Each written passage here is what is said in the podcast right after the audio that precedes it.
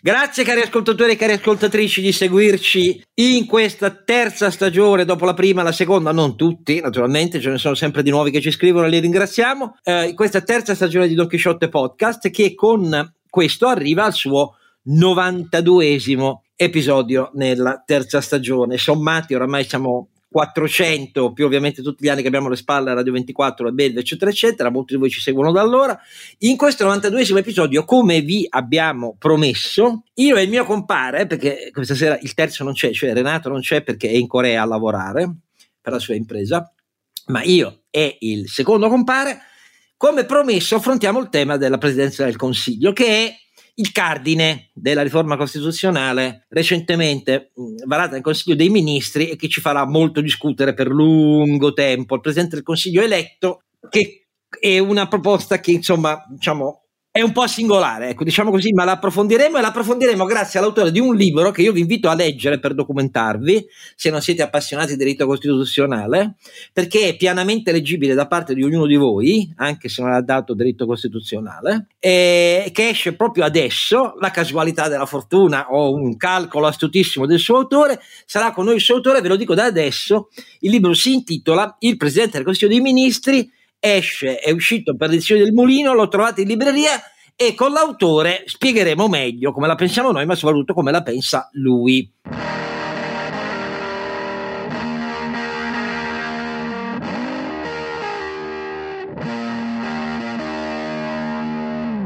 Don Chisciotte come sempre Oscar Giannino e questa sera come vi ho preannunciato di compare ce n'è uno ronzinante. Caro Alberto Carnevale Maffè, Faccio anche le veci di Renato stasera, se vuoi. Dai. Faccio l'uomo di buon senso, l'uomo qualunque, dai. Faccio no, il. l'uomo qualunque tu non riesci eh, a sì, farlo. Sì, sì, faccio il Gian... No, io farò il Guglielmo Giannini. Guarda. No, no, no, guarda, non ci credo neanche se ti vedo. e, e, poi, soprattutto, non lo stai sostituendo bene perché devi ricordare a tutti i nostri ascoltatori. Che, certo che il devono. Sito... Che il sito donchisciottepodcast.it dove possono trovare tutti i nostri podcast, tutte le fonti che noi religiosamente pubblichiamo per sostenere le nostre opinioni e anche le vostre, perché sulle fonti ciascuno può avere le sue, ma questo è un principio metodologico che Don Quixote segue, cioè noi le nostre opinioni, non facciamo notizia, facciamo commenti e i commenti però li basiamo sui dati, sui fatti e sulle fonti. Stasera la nostra fonte l'abbiamo fisicamente trasportata nel podcast, è Francesco esatto. Clementi, quindi la fonte la citiamo ma ve la facciamo proprio ascoltare e questo è un po' ciò che ci contraddistingue. E vi ricordiamo che se volete continuarci, continuare ad aiutarci siamo sempre ben eh, contenti di ricevere le vostre donazioni sempre sul sito. Grazie. Grazie, grazie, grazie. L'autore appunto è Francesco Clementi, professore che insegna eh, alla Sapienza di eh, Roma eh, diritto pubblico comparato e autore di questo libro, vi ripeto il titolo, il Presidente del Consiglio dei Ministri, editore Il Mulino, e Francesco Clementi è anche il curatore eh, di questa nuova collana del Mulino, il cui titolo, non a caso, è Riscopriamo le istituzioni. Grazie di essere con noi. Grazie, grazie a voi, buonasera e grazie. Allora, io vi dico subito in due minuti perché credo che la riforma, ma su questo torneremo alla fine. Perché prima c'è un lungo excursus da fare nei tempi compatibili con il nostro podcast. Io vi dico subito perché personalmente non riesco a prendere troppo sul serio questa riforma. Vi spiego perché. Perché come vi spiegheremo in, questa, in, questo podcast, prima domanda, la debolezza del Presidente del Consiglio dei Ministri nel nostro ordinamento, una lunga storia dell'unità d'Italia, prima sotto la monarchia, poi sotto il fascismo, che è un'eccezione ovviamente, lì ci fu un dittatore, ma poi nella Repubblica, dopo la monarchia, è un punto dolente dell'instabilità italiana? La risposta a questa domanda che ci unisce tutti è sì, lo è, e vedremo a lungo perché. Ma questa proposta è così mal congegnata che io mi rifiuto di prenderla sul serio. È mal congegnata tecnicamente. Mi limito a due osservazioni. Avete già letto che ovviamente un presidente del Consiglio eletto significa diminuire de facto le prerogative del capo dello Stato, anche se loro dicono di no. Ma i due punti che proprio non riesco a digerire sono il primo, il fatto che fingano di non sapere che la loro volontà di incardinare questo Presidente del Consiglio eletto in una maggioranza che si costruisce con un premio elettorale almeno il 55% dei voti sulla coalizione che prende più voti, senza indicare un minimo di voti per far scattare il premio di maggioranza al 55%, pensate, 3, 4 coalizioni con presidente del Consiglio diverse, magari la prima prende il 27% dei voti, gli diamo il 55% dei seggi il presidente del Consiglio eletto. Ecco, senza limiti di quorum minimo di sotto del quale immaginare almeno un ballottaggio, ci sono già sentenze della Corte Costituzionale che dicono che non passerà mai questa roba qua. Non lo sanno, non ci credo, ma intanto lì c'è scritto così. Quindi io dico che questa cosa già è, è, non si regge fisicamente in piedi. La seconda poi è come l'hanno congegnata. Se vedete come l'hanno congegnata, vogliono un premier eh, eletto direttamente, più forte, più potente, perno della stabilità. Bene Dopodiché che cosa fanno? Formano un'ipotesi per la quale, per non pestare troppo i piedi ai partiti della maggioranza che sorreggono la Meloni, litigando, vedete oggi l'attacco furibondo di Salvini eh, alla Meloni su, contro l'accordo albanese, non è passato in Consiglio dei Ministri, e in teoria Salvini ha perfettamente ragione, eh, se guardiamo le norme che disciplinano il potere attuale del Presidente del Consiglio rispetto alla collegialità del Consiglio dei Ministri. Però, per non rompere troppo con gli altri partiti della coalizione, propongono un sistema in cui c'è questo premier eletto che però se perde la fiducia il capo dello Stato lo rimanda in Parlamento. Se la sua maggioranza gli conferma che non gli dà la fiducia, allora il capo dello Stato può scegliere solo uno che sarà il leader del secondo partito o del terzo partito della coalizione, lo manda in Parlamento, se ha la maggioranza è questo subentrante che ha fatto le scarpe a quello eletto che ha come scudo poi il fatto che se lui non avrà più la fiducia si va a elezioni anticipate. Questo significa un premier eletto forte, questo significa un premier eletto prigioniero dei partiti della sua maggioranza, perdonate. Allora, anche io mi fermo qua, questi, secondo, questi due punti sommati mi fanno pensare questo. È una bandierina di, delle cui debolezze sono perfettamente consapevoli, che serve per arrivare fino alle europee sventolandola per i voti, con la Meloni che si candida in tutti i collegi. Poi in Parlamento si vede dopo come riscriverla e poi eventualmente, visto che non hanno i due terzi, in doppia lettura, si vede se fare il referendum. Io la vedo così, è una iniziativa politica che però fa acqua da tutte le parti, per uno che conosca un po' di precedenti costituzionali. Però Fermi qua perché la domanda da cui dobbiamo partire è quella iniziale. Come e perché il presidente del Consiglio italiano, tra virgolette, debole, secondo il nostro ordinamento, sia in effetti un problema vero da affrontare, perché basta giocarsi sì, tre numeri all'otto, 77 anni di Repubblica, 68 governi, 31 presidenti del Consiglio diversi.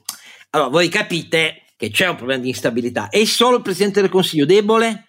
No, ma il Presidente del Consiglio debole. Perché debole? e perché è un problema da affrontare? Ecco, iniziamo da questo con il professor Francesco Clementi. Eh, diciamo, qui il tema vero appunto è che è una storia antica, una storia antica che nasce dal fatto che eh, inizialmente il Presidente del Consiglio sotto il grande cielo dello Statuto Albertino era una figura che neanche esisteva nello Statuto Albertino, perché lo Statuto Albertino diceva che, che al solo re appartiene il potere esecutivo e lui tollerava dentro questa lettura solo due soggetti, i suoi ministri, i suoi ministri e naturalmente il Consiglio dei Ministri. Punto.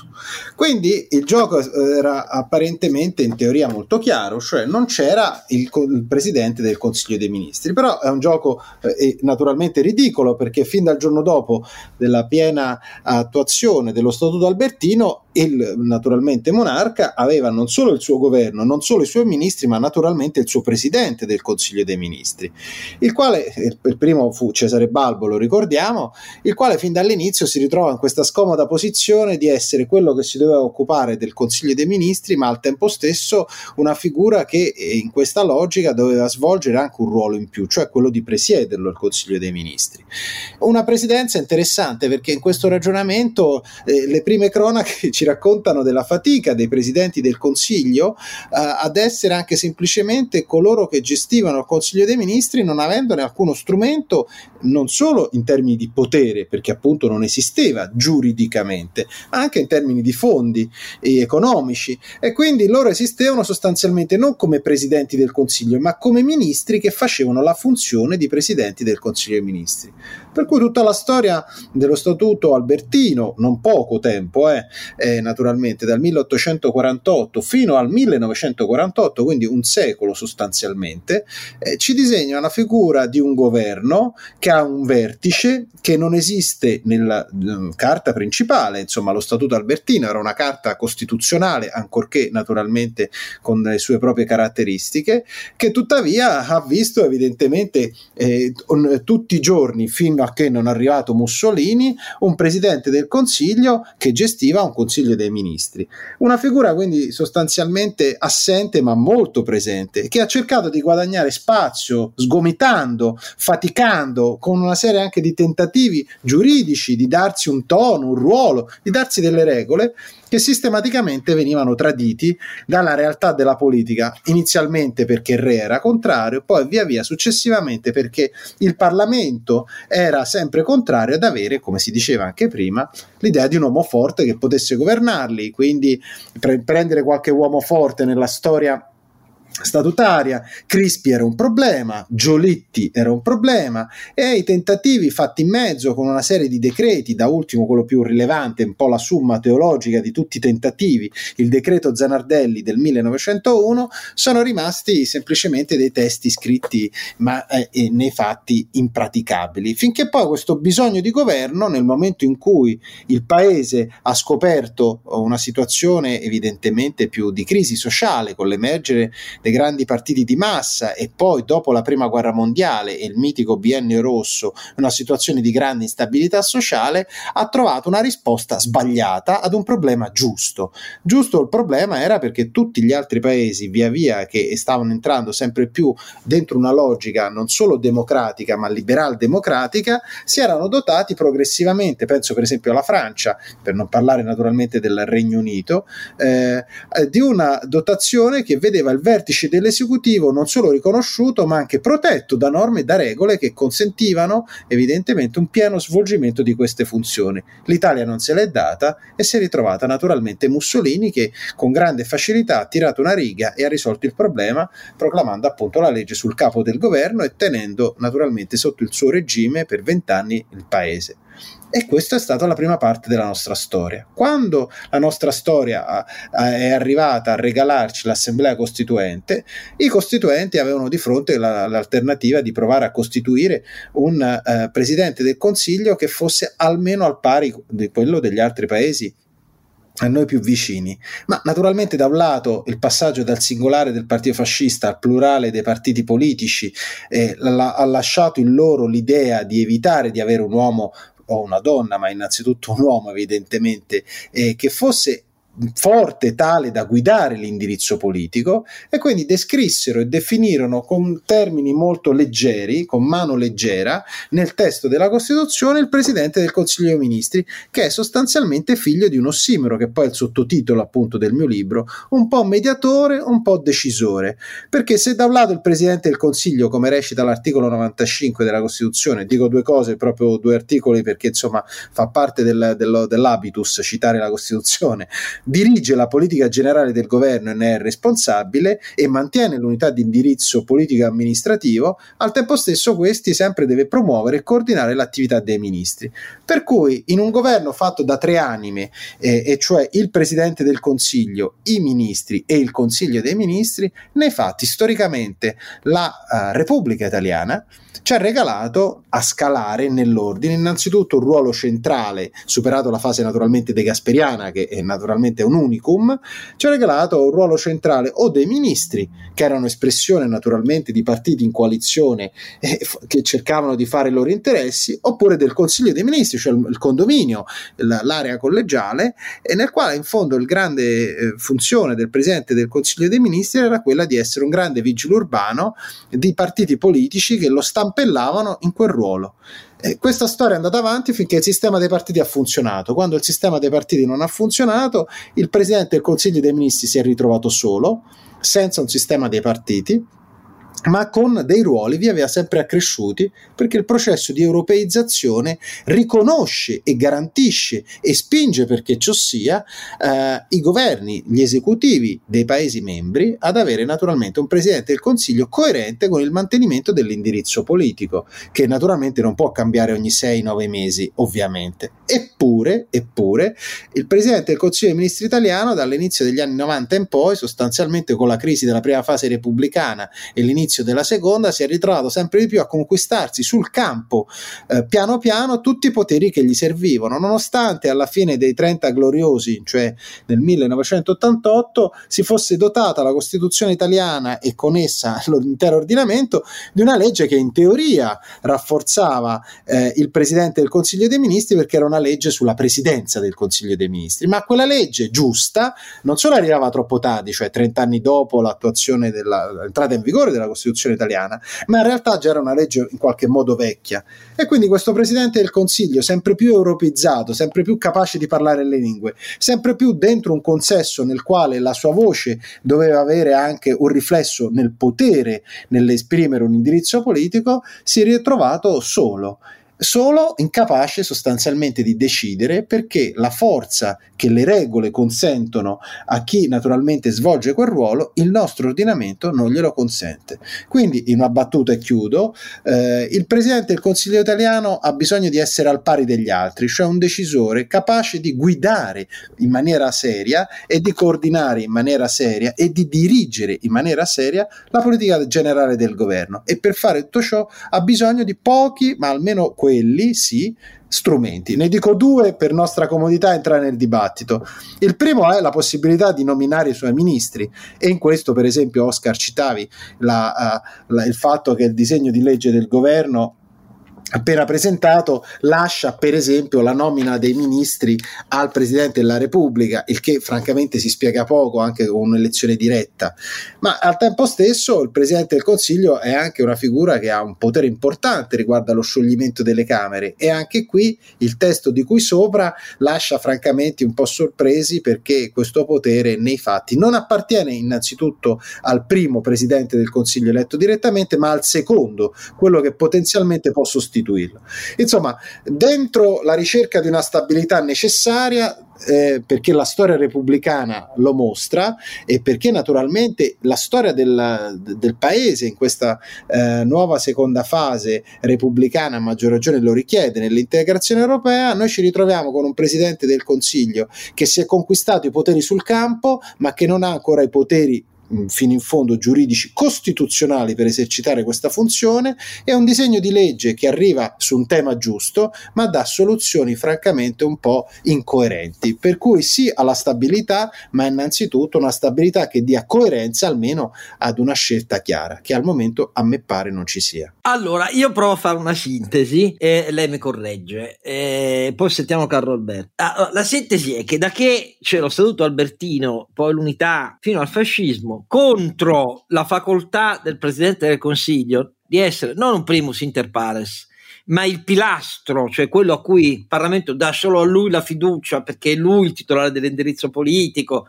il potere di revoca dei ministri, bla bla bla. Questo non avviene perché da una parte la corona, cioè il re, dice col cavolo, il potere esecutivo è mio, i ministri nomino, li revoco io. Ehm, il, il, il, re all'epoca poteva dare due incarichi di governo a due persone diverse e decidere alla fine a seconda della maggioranza, i partiti non erano strutturati, ti tiene in piedi governi senza maggioranza e se ne frega, lo statuto glielo consentiva, no?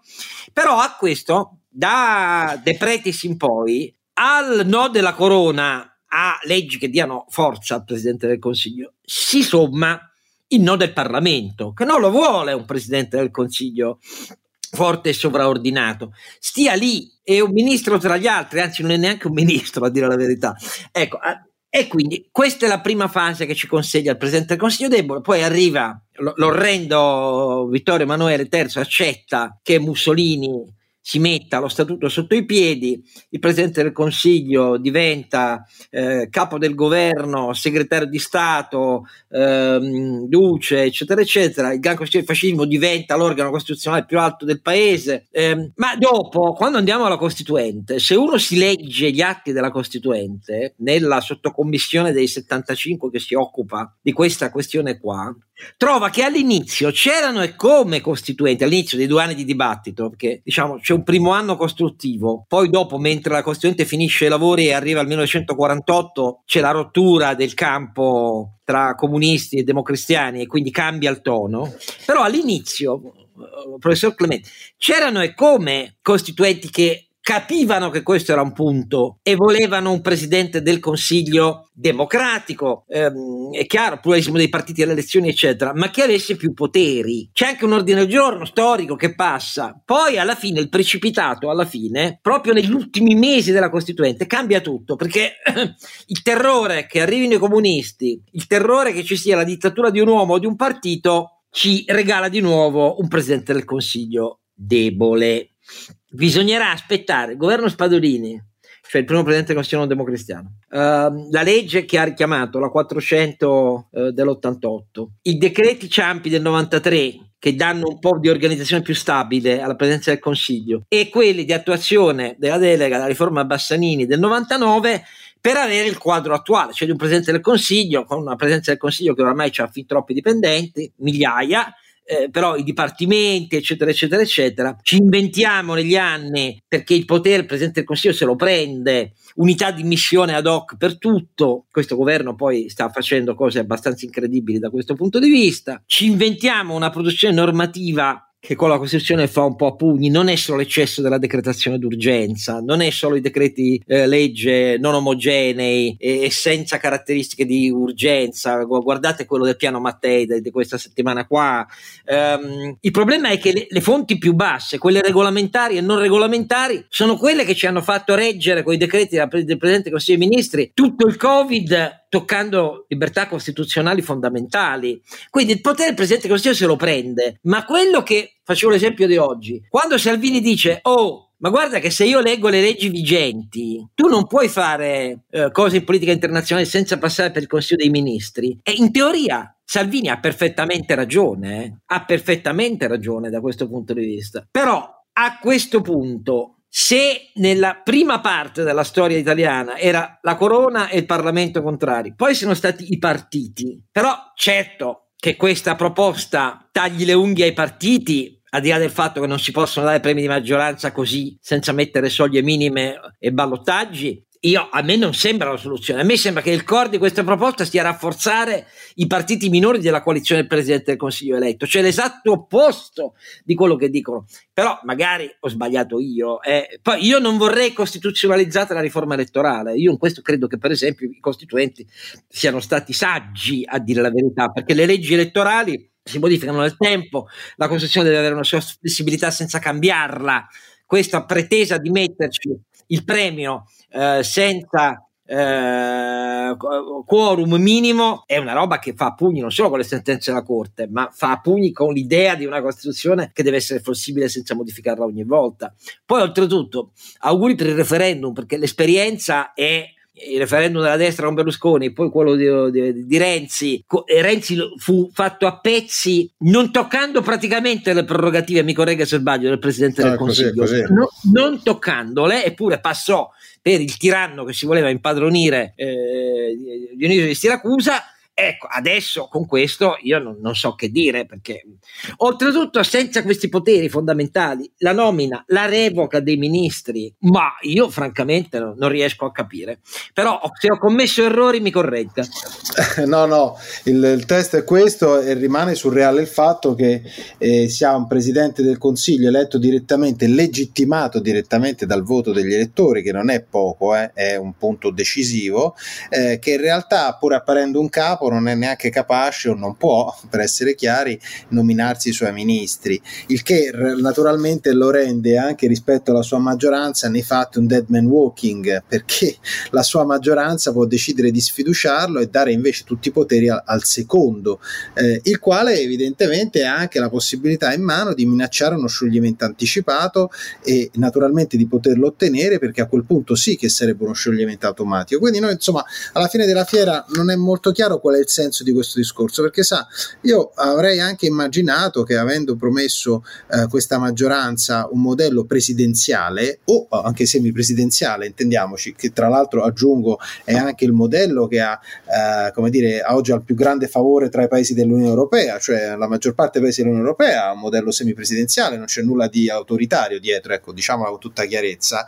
eh, ma invece sceglie una cosa che, che, che, in parte non esiste, perché le elezioni dirette del primo ministro non ce l'ha nessuno al mondo. Tra l'altro loro lo chiamano anche Israele, ci ha provato Israele, sono tornati indietro. Eh, alla visti, velocità visti della luce sono tornati esatto. indietro, alla velocità della luce, perché eh, anche se sono un paese frammentato, anche rispetto a questa frammentazione naturalmente era intollerabile, ma eh, a maggior ragione, eh, tra l'altro loro, torno a dire, questa maggioranza non ha neanche cambiato il nome, perché eh, non è l'elezione diretta del primo ministro o del premier, stiamo parlando dell'elezione diretta del presidente del Consiglio dei Ministri, il nome rimane uguale, il che lascia ulteriore ambiguità, perché poi le parole dicono cose, no? Insomma, si diceva appunto l'Assemblea Costituente, lì un po' di tempo sul nome lo persero, eh, perché insomma quando utilizzavano il primo ministro era un modo, quando era presidente del Consiglio era un altro e poi andò appunto la storia così. Allora, in questo contesto, il fatto di avere una, un testo così pasticciato, così confuso, dove non è né una vera eh, modello semipresidenziale, perché a questo premier eletto non si danno poteri, però lo si elegge direttamente, né un vero modello, come dire, di rafforzamento eh, del parlamentarismo contro le famose degenerazioni del parlamentarismo, no? che citate all'epoca eh, il famoso ordine del giorno del settembre 46 di Tommaso Perassi, eh, perché si potevano adottare tante cose di stampo tedesco, di stampo spagnolo, financo di stampo britannico, volendo, codificate, beh, anche questo non accade. Quindi è un testo strano, perché non, non assomiglia veramente a nulla, ma assomiglia talmente a tante cose che ci fa dire che questo testo non ha un volto, non ha un'identità e forse solo l'unica identità è una, cioè un testo un po' bandiera cioè ha una funzione politica ma tecnicamente non una reale funzione. E siccome le elezioni europee sono vicine forse quella è la sua vera funzione, cioè difendere un'idea di rafforzamento dell'esecutivo che passi tramite un'elezione diretta, però poi tecnicamente ragionare davvero se l'elezione diretta del Presidente del Consiglio sia tecnicamente una risposta coerente non solo per la, la, tradizione italiana e il suo regime, ma anche per la tradizione delle democrazie costituzionali, perché torno a dire nessuno ce l'ha, per un'ovvia ragione banale, perché qui tutti i modelli ad elezione diretta di livello nazionale hanno una domanda da porsi: che fine fa il capo dello Stato? Tutti hanno un capo dello Stato, per un'ovvia ragione banale da noi scritta in Italia all'articolo 87, e cioè che il Presidente della Repubblica e il capo dello Stato rappresentano l'unità nazionale. Cioè le elezioni dirette hanno un punto ineliminabile, che l'eletto direttamente è anche capo dello Stato oltre che capo del governo. In questo caso no.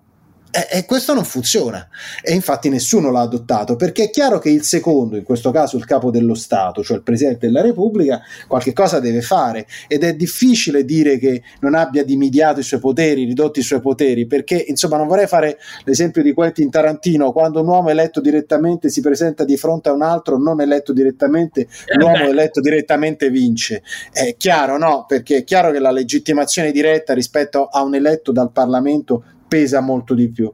Per cui, insomma, francamente penso che il trionfo dell'incoerenza non aiuta neanche a capire la vera funzione di questo testo che lascia francamente un po' come dire di amare in bocca, tanto a quelli che volevano un modello ad elezione diretta, presidenziale, semipresidenziale, senza alcun problema, tanto a coloro che invece ritenevano necessaria comunque, eh, come me per esempio, il rafforzamento dell'esecutivo alla luce appunto della storia non solo repubblicana ma statutaria e si ritrovano trovano in mano né l'uno né l'altro. Allora, que- diciamo, la pars destruens ve l'abbiamo presentata. Adesso, dopo una breve pausa, passiamo alla pars construens. Sentiamo Carlo Alberto, cioè cosa vorrebbe lui, e poi naturalmente il professor Clemente.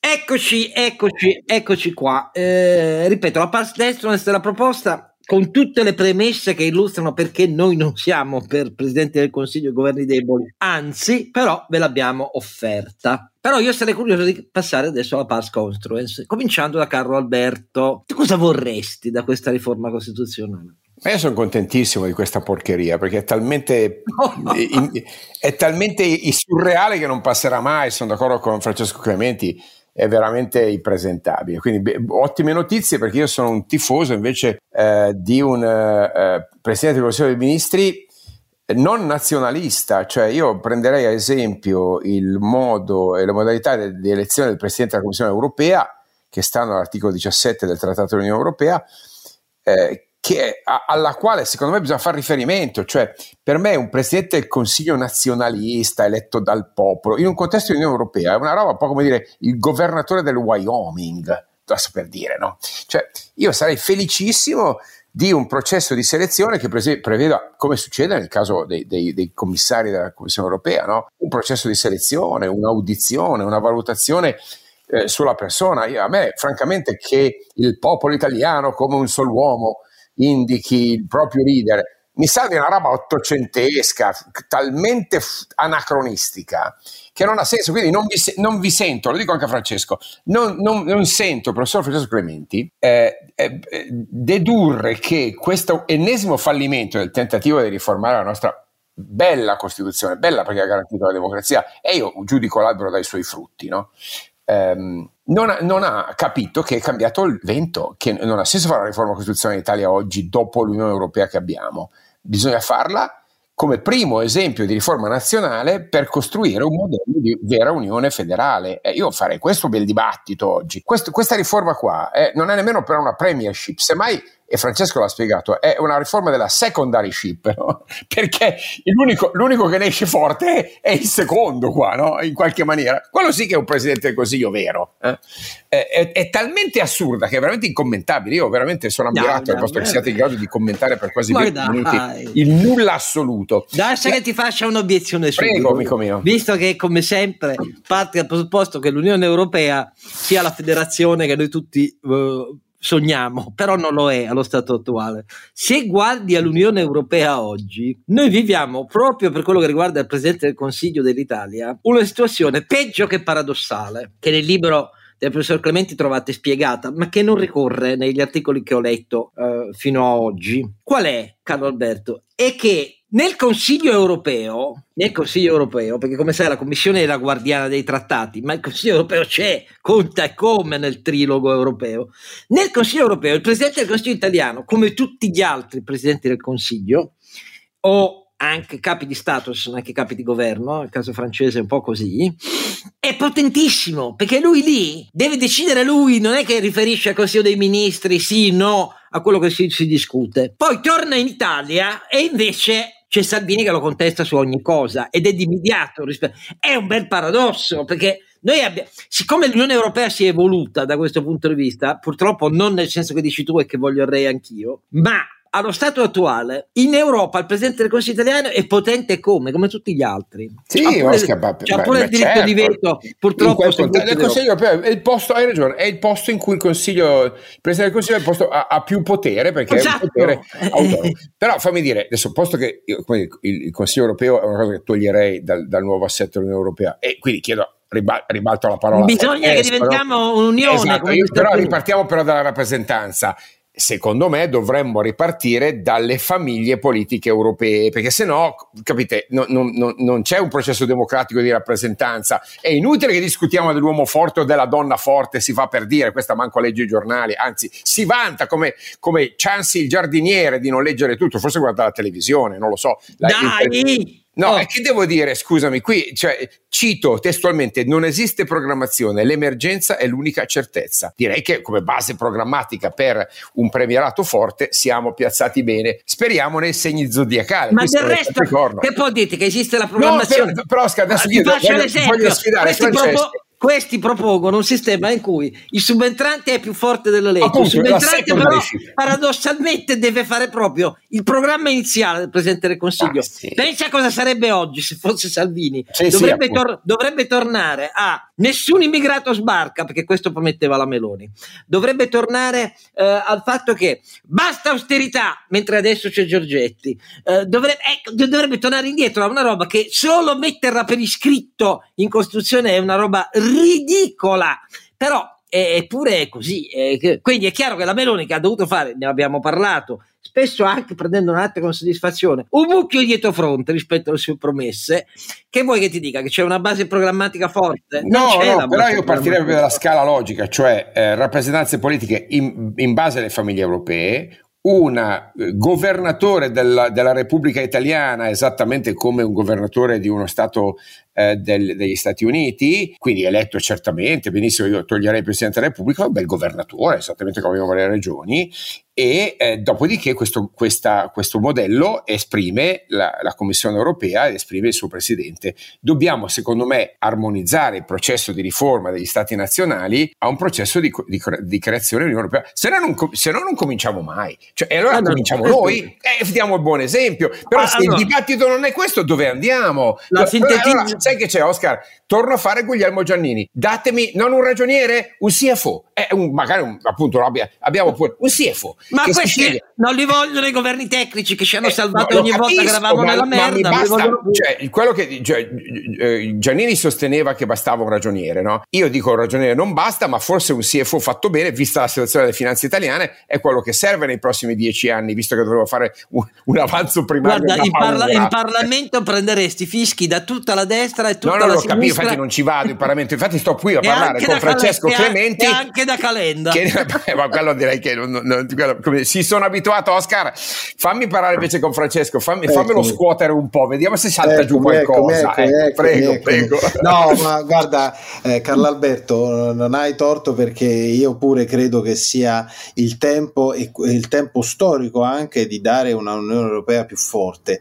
che naturalmente, per esempio, è una cosa che qui sarebbe bellissimo avere nella Costituzione italiana. Il Presidente della Commissione Europea viene in genere appunto eh, nominato tenuto conto dei risultati elettorali. Se avessero scritto una cosa del genere in questa legge avremmo risolto tutto. Tenuto conto dei risultati elettorali vuol dire che a volte è possibile, perché appunto c'è una chiara maggioranza, a volte, a volte accade come nel 2013 che non c'è una chiara maggioranza e allora bisogna fare quelle cose un po' barocche che noi conosciamo, che vengono appunto dai tempi dello studio albertino, le consultazioni, le prassi, le convenzioni, eh, però è parte di un processo maieutico per trovare una soluzione. Noi invece ci troviamo in una situazione nella quale l'Europa è più avanti delle soluzioni tecniche che questo disegno identifica. No, sì, sarebbe... no, io ti interrompo ti interrompo solo, poi ti lascio. Una... Per fare questo, basta che ci sia una legge elettorale che dice si indica il candidato premier.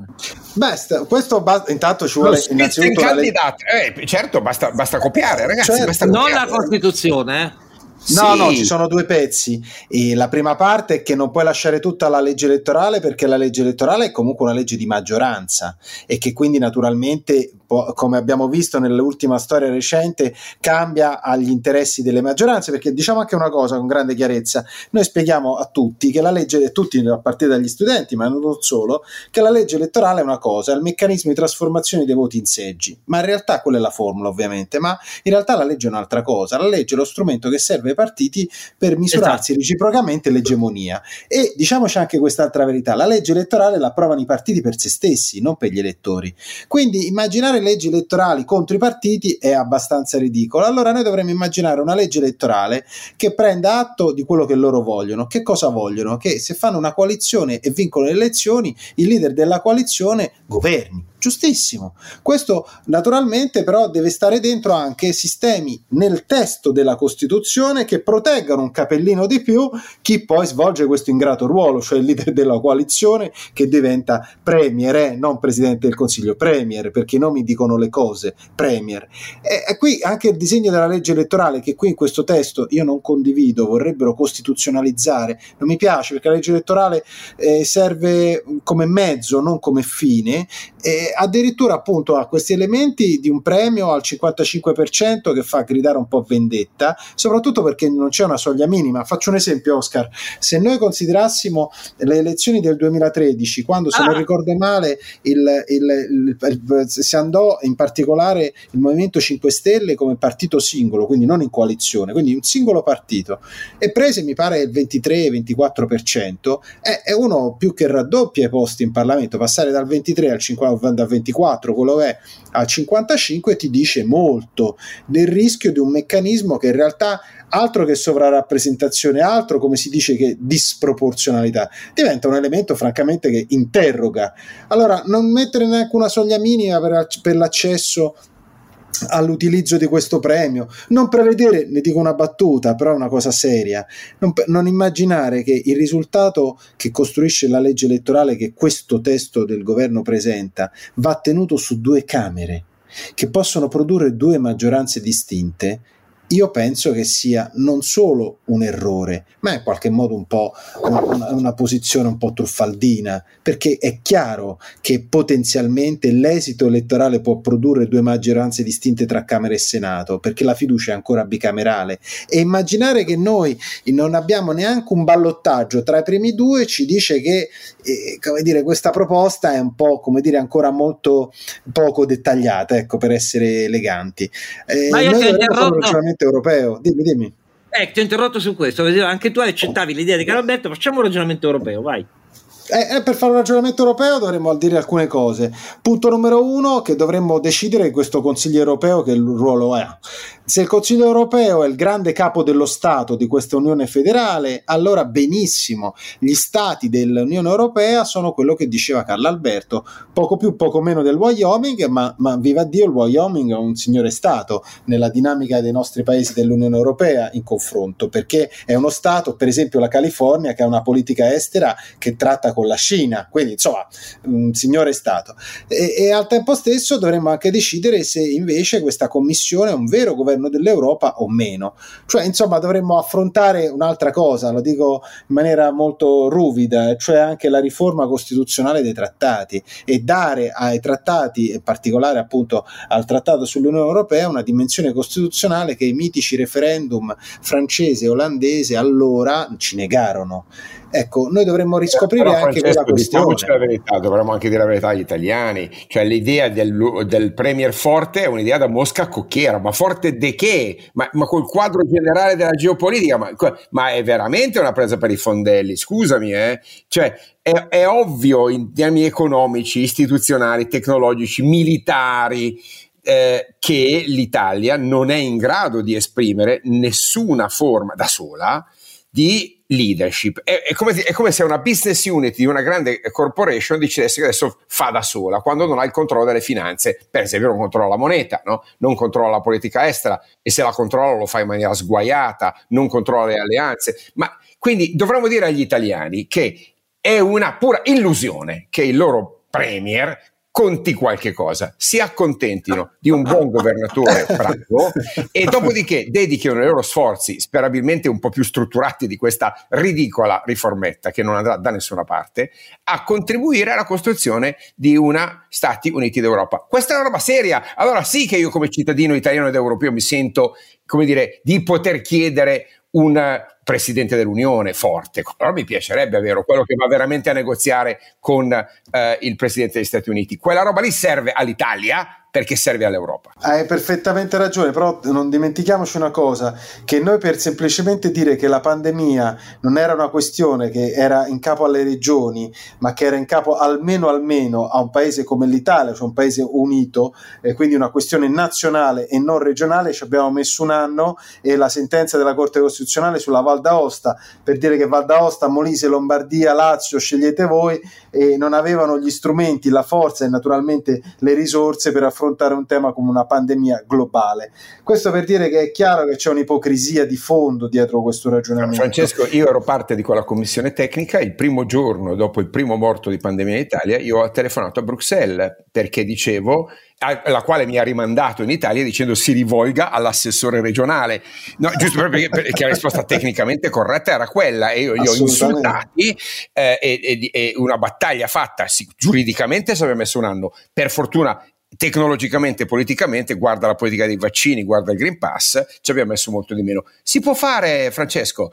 Certo, non vorrei aspettare una pandemia per gestire questa cosa, vorrei semplicemente spostare la discussione da questa provinciale, parrocchiale discussione di un patetico pre- premier del, del Presidente del Consiglio, anzi secondary, secondary president, perché ripeto, è una riforma della secondaryship questa, non della premiership, è ridicola nella sua designazione e smettiamo di parlarne e vediamo invece di aprire un dibattito alternativo, è il momento di farlo visto che c'è attenzione nello, nel, nell'opinione pubblica, come dire, diamo uh, almeno il merito di aver risollevato il problema, che è giusto risollevare, ma la risposta non è quella, la risposta è per tutelare la nazione italiana serve una forte rappresentanza europea, punto. Chi ha il coraggio di dire queste cose? Noi? Caro, Alberto, io faccio come al solito una scommessa contro di te e voglio sentire il professor Clementi che è un addetto ai lavori, è, addetto ai lavori, è, è stato anche membro di commissioni che si sono posti istituzionalmente il problema della riforma istituzionale, però io scommetto invece che alla luce dei precedenti eh, dibattiti pubblici, tanto quando le proposte di riforma costituzionale venivano da destra, tanto quando Berlusconi,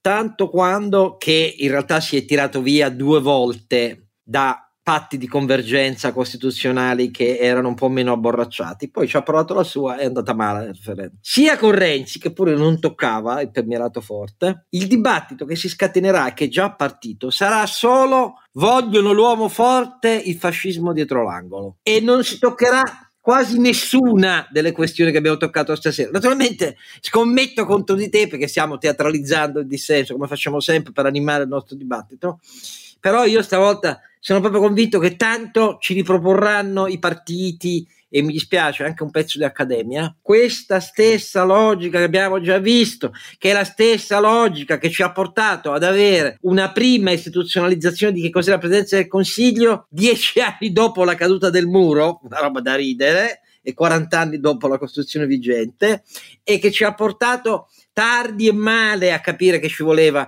un presidente del consiglio che non avesse solo come ai tempi di Giolitti era ancora così praticamente un, un archivista segretario e basta. Ecco e io penso che questo è ciò che ci aspetta. Poi magari il professor Clementi adesso mi dice ma no stavolta i semi produrranno eh, messi feconde Dunque, no, purtroppo drammaticamente io sono uno sporco realista e so già che conviene fare una campagna elettorale in vista delle europee ai partiti, tanto appunto naturalmente di opposizione di fronte a questo testo, quanto alla maggioranza che appunto ha presentato non a caso un testo del genere, da un lato gridare alla deriva autoritaria e dall'altro dire non volete dare eh, eh, la possibilità ai cittadini di esprimersi. In mezzo c'è c'è la realtà vera, cioè il quotidiano di un presidente del Consiglio che naturalmente decide da solo, appunto, in quella stanza dei 27, esce e si ritrova a dover mediare con la sua maggioranza e compagnia eh, bella. Ma in quel contesto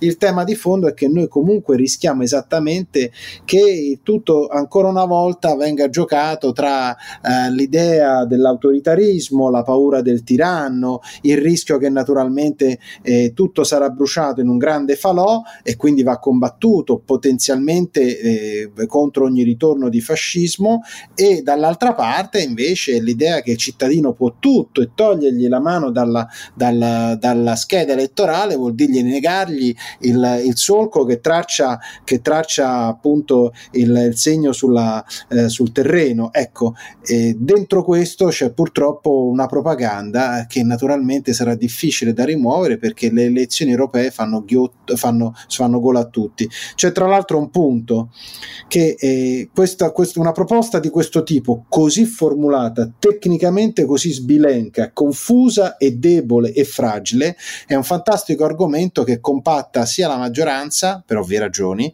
anche dentro lo scambio che c'è, ovvio, eh, riguardo all'autonomia differenziata, sia l'opposizione perché gli consente di costruire meglio, definire meglio l'idea di un nemico, ovviamente politico, eh, ma insomma insomma di un avversario che eh, in, in, piazza prima che eh, diciamo in Parlamento può essere facilmente identificato come un avversario che si può e eh, si deve appunto sconfiggere perché propone un testo autoritario liberticida.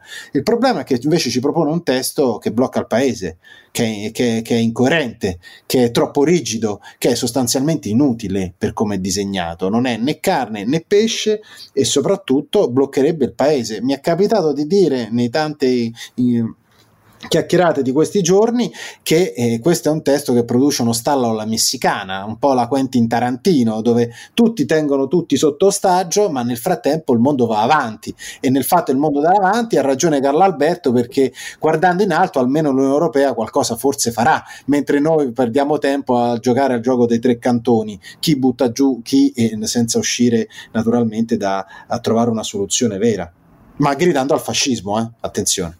Ah, certo. Va bene, allora, sia pure mh, mm, con un tono che eh, lo ammetterete non è accademico, però eh, è anche teatralizzando un po', ma insomma, io spero che sia venuta a tutti la voglia di leggere il libro del professor Francesco Clemente, il presidente del Consiglio, eh, edito dal Mulino, perché troverete una carrellata alla portata di tutti su perché abbiamo questo dannato problema storicamente e perché tutte le volte di cui il pessimismo che ci nutre e di, tutte le volte che si è provato ad affrontarlo il sistema dei partiti nella storia repubblicana ha sempre trovato il modo di deviare su impostazioni eh, demagogiche contrapposte per non affrontare il problema, perché quello che viene prima è sconfiggere l'avversario, demonizzandolo. Ecco, siamo di nuovo in presenza di questo? Con ogni probabilità sì. Il nostro contributo, cari ascoltatori, è dirvi diffidate dello scontro tra bandierine. Prima fatevi un'idea conoscendo davvero meglio la cosa di cui si parla e vedrete che tra chi propone alternative, come noi, come noi, le avete sentite stasera anche dal professor Clementi, tenta di sbaragliare questo scontro demonizzatore che ogni volta ci riconsegna una realtà che sarà fonte di ancora maggiori problemi, proprio perché il mondo va avanti e noi siamo un piccolo paese trasformatore nel mondo. Però, siamo... però Oscar, dobbiamo anche ricordare a Francesco di eh, avere il coraggio di cambiare il titolo della sua cattedra di fronte a questa riforma così illuminata. deve diventare professore di diritto pubblico incomparabile. Perché siamo proprio all'incomparabilità, capisci? Ragazzi, ragazzi dire, tu dimentichi sempre che hanno detto che noi siamo un paese di santi, di eroi, poeti e navigatori. Soprattutto navigatori, sì. navigatori. Va bene, allora, con la risata che è indice come sempre, l'umorismo l'umorismo e l'ironia sono uno strumento potente per analizzare la realtà. Chi ne è sprovvisto perché è troppo pieno di sé commette errori e soprattutto, cari elettori, il conto sarà vostro alla fine. Ecco, perché non so se avete un'idea di cosa sta succedendo in questi anni con tutta la moltiplicazione di fattori esogeni che scombinano ogni ottimismo e si ripetono e oggi come mai sono gravi, visto l'allineamento di potenze autoritarie dietro quello che avviene in Medio Oriente e dietro la Russia che ha invaso l'Ucraina, che sta registrando un indebolimento molto forte della sua coesione politica. Ma di questo parleremo nel prossimo episodio. Intanto un grazie infinito al professor Francesco Clementi che ci ha dato disponibilità la sera tardi per registrare, abbiamo sottratto ai suoi impegni. Eh, grazie come sempre a Carlo grazie Alberto. A e naturalmente grazie a voi tutti che ci seguite. Leggete e comprate il Presidente del Consiglio del Mulino di Francesco Clementi. Alla prossima! Don Chisciotte è un podcast autoprodotto da Oscar Giannino, Carlo Alberto Carnevale Maffè e Renato Cifarelli in collaborazione con mdeaudio.com. Per la pubblicità scrivete a info at donchisciottepodcast.it. La sigla e le musiche originali sono incise dalla famiglia Bonfiglio, l'autore è Michele Novaro. La copertina è di Simone Angelo Ferri e non ci sono autori perché andiamo rigorosamente a braccio, mentre le uscite sono regolari nella loro irregolarità.